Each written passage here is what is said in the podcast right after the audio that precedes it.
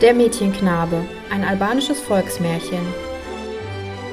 Es war einmal vor genau tausend Jahren ein Vater, der drei Töchter hatte, die gut, tugendhaft und tüchtig waren. Die jüngste der drei Töchter war am fleißigsten und verrichtete Arbeiten, die eigentlich Männern vorbehalten waren. So ritt sie, benutzte Pfeil und Bogen und schwang das Krummschwert wie ein Krieger. Ihr Vater zog sie daher als Junge auf, und die Nachbarn nannten sie Mädchenknabe. Als eines Tages der König befahl, dass jede Familie einen Soldaten schicken sollte, war der Vater betrübt. Die älteste Tochter bemerkte die Traurigkeit des Vaters und fragte Warum schaust du so traurig, Vater? Liebe Tochter, seufzte der Vater, der König beruft aus jeder Familie einen Soldaten, jedoch bin ich alt und kann nicht mehr kämpfen. Einen Sohn habe ich auch nicht, den ich schicken könnte. Ich kann heiraten, Vater. Mein Ehemann wird an deiner Stelle gehen. Also suchte der Vater seiner Tochter einen Ehemann und verheiratete sie. Dieser war aber feige und wollte nicht als Soldat sein Leben riskieren. Der Vater war wieder bedrückt, weil ihm nur wenig Zeit blieb, bis er in die Dienste des Königs treten musste. Die mittlere Tochter sah die Traurigkeit ihres Vaters und tröstete ihn. Ich kann heiraten, Vater. Mein Ehemann wird an deiner Stelle gehen. Und auch die mittlere Tochter verheiratete er. Aber auch der zweite Schwiegersohn weigerte sich, Soldat zu werden. Als die jüngste Tochter sah, wie traurig ihr Vater war, sagte sie Du brauchst dir keine Sorgen zu machen, Vater. Ich werde Soldat. Um wie ein Mann auszusehen, schneide ich mir die Haare ab und ziehe deine Rüstung an. Dann wird mich niemand als Mädchen erkennen können. Also zog das Mädchen die Kleidung des Vaters an, nahm sein Schwert und verabschiedete sich von ihrem Vater. Sie sah aus wie ein richtiger Soldat. Auf Wiedersehen, lieber Vater. Lebt wohl, liebe Schwestern und Schwäger, sagte er zum Abschied. Der Mädchenknabe trat seine Reise zum König an und auf dem Weg dorthin traf er andere Soldaten und mischte sich unter sie. Alle waren von diesem jungen Kämpfer beeindruckt, und es fiel niemandem auf, dass er eigentlich ein verkleidetes Mädchen war. In der Hauptstadt angekommen, stockte ihn der Atem aufgrund des düsteren Anblicks. Alle Häuser hatten mit Pech verschmierte Türen und die Fenster waren mit schwarzen Tüchern verhängt. Die Straßen waren wie ausgestorben und nirgendwo trafen sie Bewohner. Als sie den Marktplatz erreichten, saß dort ein Junge, der bitterlich weinte. Sie fragten nach dem Grund und der Junge erzählte Ein großer Drache kommt seit vielen Jahren immer an einem bestimmten Tag in die Stadt und frisst Bewohner. Als nächstes will er den Sohn des Königs fressen. Wenn er ihn bekommt, dann verspricht er für immer zu verschwinden. Sollte er ihn jedoch nicht bekommen, wird er die ganze Stadt in Schutt und Asche legen und alle Einwohner töten. Da keine andere Lösung möglich ist, willigte der König ein. Ich warte also hier auf meinen Tod, weil ich der Sohn des Königs bin. Ich kann nicht aufhören zu weinen, habe schreckliche Angst und will nicht sterben. Während er von seinem Schicksal erzählte, näherte sich der Drache mit heftigen Donner und Tosen.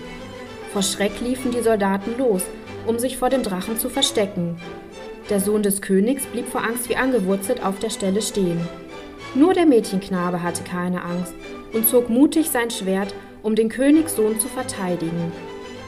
Um beide auf einmal zu verschlucken, kam der Drache mit weit geöffnetem Maul auf sie zu, sah jedoch das ausgestreckte Krummschwert nicht und flog genau in die Klinge. Vor Schmerz schrie er heftig auf, so laut, dass die Ziegel von den Dächern flogen und die Türen und Fenster barsten.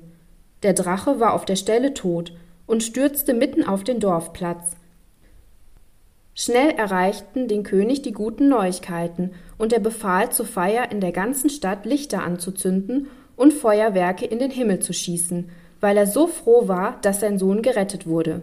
Er rief Ich will den tapferen Soldaten sehen, der meinem Sohn das Leben gerettet hat. Bringt ihn zu mir, damit ich ihn belohnen kann. Der Königssohn führte seinen Retter zum König, riet ihm aber unterwegs Zur Belohnung will dir mein Vater sein halbes Königreich geben. Ich rate dir, nimm es nicht an, sondern wünsche dir den Hengst Demetschil, weil er sprechen und dir kluge Ratschläge geben kann. Als sie ins Schloss des Königs traten, verneigten sich alle hohen Räte und Diener vor dem Mädchenknaben, und der König nahm ihn in die Arme. Ich will dich dafür entlohnen, dass du uns alle vor dem Drachen gerettet hast. Such dir als Dank ein Gebiet meines Reiches aus. Ich danke euch sehr, Herr König, aber ich will kein Land. Wenn ihr mir etwas für meine Dienste geben wollt, so gebt mir euren Hengst Demirchil und enthebt mich meines Soldatendienstes. Ich will frei sein und mein Glück in der Welt suchen. Der König war sehr überrascht über den ungewöhnlichen Wunsch und wollte sein teures Pferd nicht weggeben. Also machte sich der Mädchenknabe auf zum Gehen, und der Königssohn folgte ihm. Der Vater wollte wissen Willst du fortgehen, mein Sohn? Ja, da dir scheinbar das Pferd teurer ist als dein Sohn, gehe ich mit meinem Freund, der sein Leben riskiert hat, um mich zu retten. Der König erschrak und wusste nun, dass er eine falsche Entscheidung getroffen hatte. Sofort ließ er das Pferd holen, einen goldenen Sattel auflegen und gab es dem Mädchenknabe. So ritt der Mädchenknabe mit Demetschil in die weite Welt, um sein Glück zu suchen. Er ritt über Felder, durchquerte Flüsse und Berge, und letztendlich erreichte er ein sehr entlegenes Königreich. Von weitem konnte er schon viele Reiter an einem breiten Graben in der Nähe der Hauptstadt sehen. Herrin, siehst du die vielen Reiter da hinten? fragte Demetschil, der natürlich erkannt hatte, dass sein Reiter kein Mann, sondern ein Mädchen war. Weißt du, was da vor sich geht und warum da so ein Gedränge ist? Ich kann sie zwar sehen, aber ich weiß nicht, was der Grund dafür ist antwortete das Mädchen. Der König dieses Königreichs hat diesen Graben ausheben lassen und bekannt gegeben, dass derjenige, der mit seinem Pferd darüber springen und gleichzeitig einen Apfel fangen kann, der von der Königstochter geworfen wird, sie heiraten darf. Also springe ich über den Graben und du musst es schaffen, den Apfel zu fangen. Sofort, wenn ich Anlauf nehme, lass die Züge locker, gib mir die Sporen und du brauchst dir keine Sorgen zu machen. Ohne großes Nachdenken stimmte der Mädchenknabe zu. Also nahm das Pferd einen langen Anlauf und hops sprang es hinüber, während der Mädchenknabe den durch die Luft fliegenden Apfel auffing. Die Zuschauer rissen vor Überraschung die Augen weit auf und konnten es nicht glauben. Bislang hatte trotz der Vielzahl an Versuchen und Bewerbern keiner geschafft, diese Aufgabe zu meistern. Begeistert wurde von allen Seiten Beifall geklatscht und alle bewunderten den Reiter und sein Ross. Lauthals schrien sie: Er soll die Prinzessin heiraten. Er ist mutig und geschickt und zudem auch noch schön. Auch der König war sofort von dem Fremden begeistert und seine Tochter war auf den ersten Blick hingerissen. Für die Hochzeit war schon alles vorbereitet und sie fand noch am gleichen Tag statt. Nach dem imposanten Hochzeitsfest wurde das Brautpaar in die Gemächer gebracht und sie gingen zu Bett. Am nächsten Morgen fragten der König und die Königin ihre Tochter, wie die Hochzeitsnacht verlaufen ist. Sie war bekümmert und erzählte, dass ihr Ehemann, als er zu ihr ins Bett kam, ein Schwert zwischen sie legte, sich von ihr wegdrehte und ohne jegliche Zuneigung einschlief. Sicherlich hat er mich nur wegen deiner Krone und des Reichtums geheiratet, Vater. Du, du musst dich vor ihm in Acht nehmen, schluchzte sie.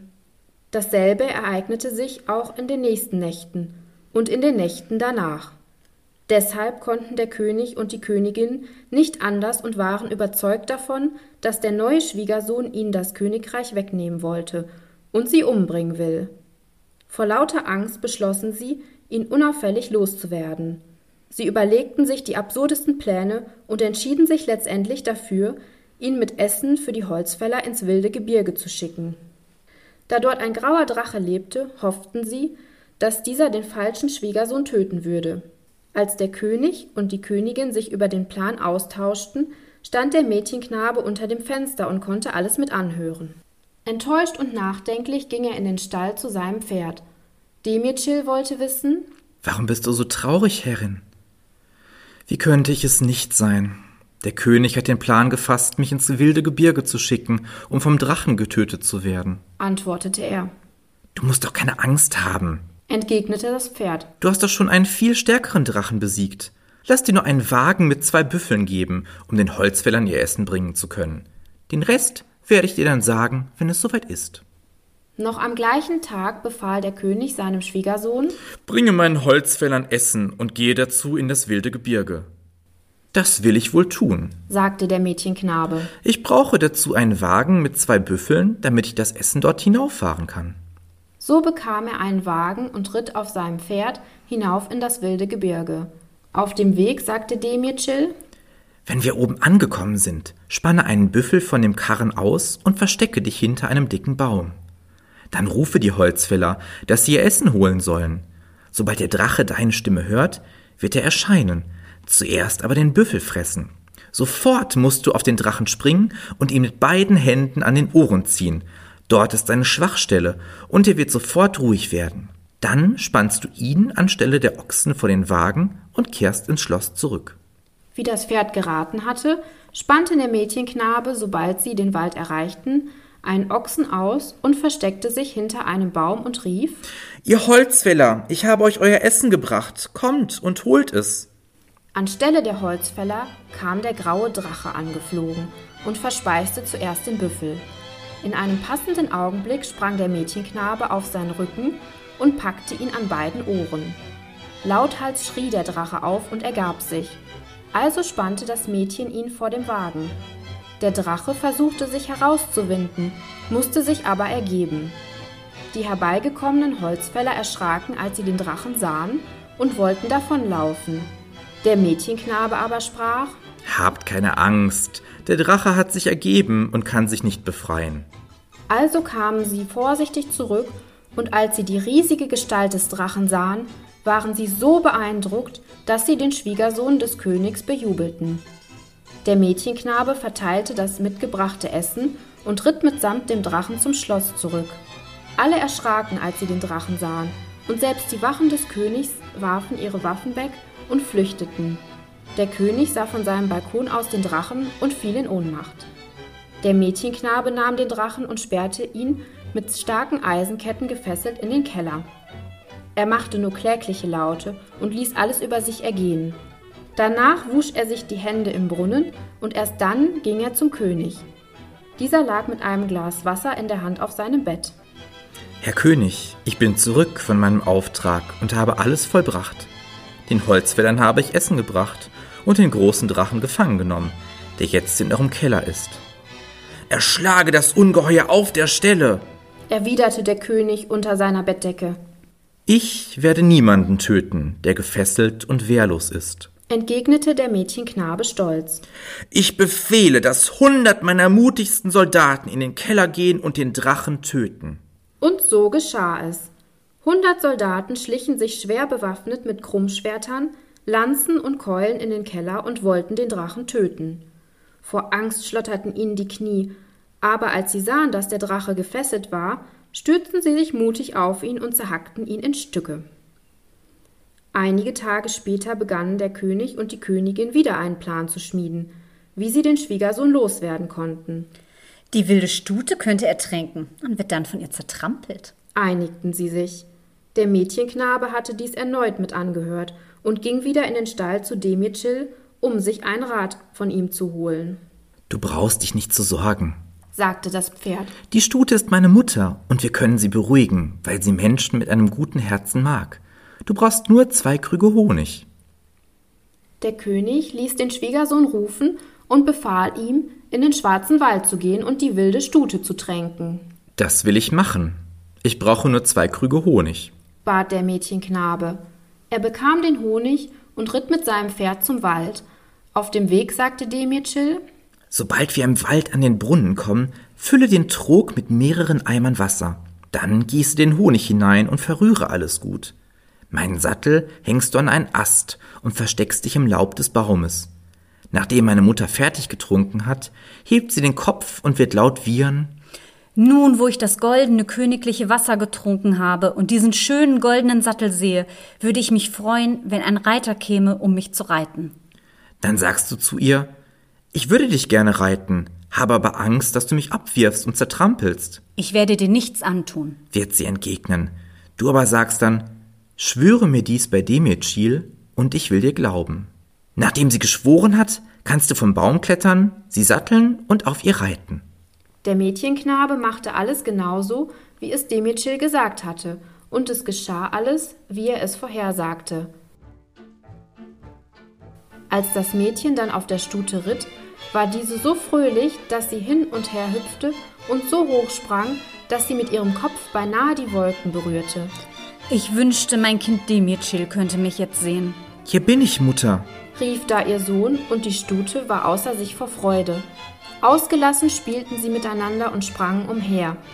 Als es Zeit war zu gehen, ritt der Mädchenknabe auf seinem Pferd nach Hause und die Stute trottete vergnüglich nebenher.